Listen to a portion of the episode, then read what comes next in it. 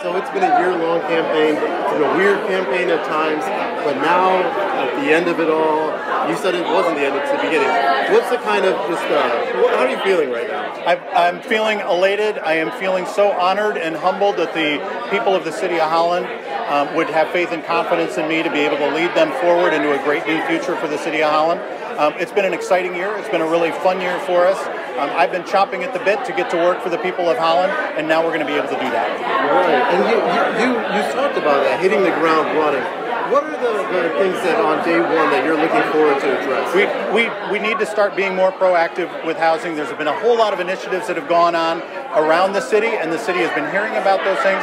We need to be a more proactive player in that, and we need to start looking at what opportunities the city can put forth to make it more attractive for developers to be able to be building housing at all levels in the city of Holland. You, you asked Mayor DeBoer that if she wanted to, she could continue to serve. You've served with her before. What kinds of things are you looking to kind of gain from watching her and working with her? I, I, you know what, Nancy, Nancy and I have been on numerous committees together. We've sat, in, sat next to each other in countless meetings.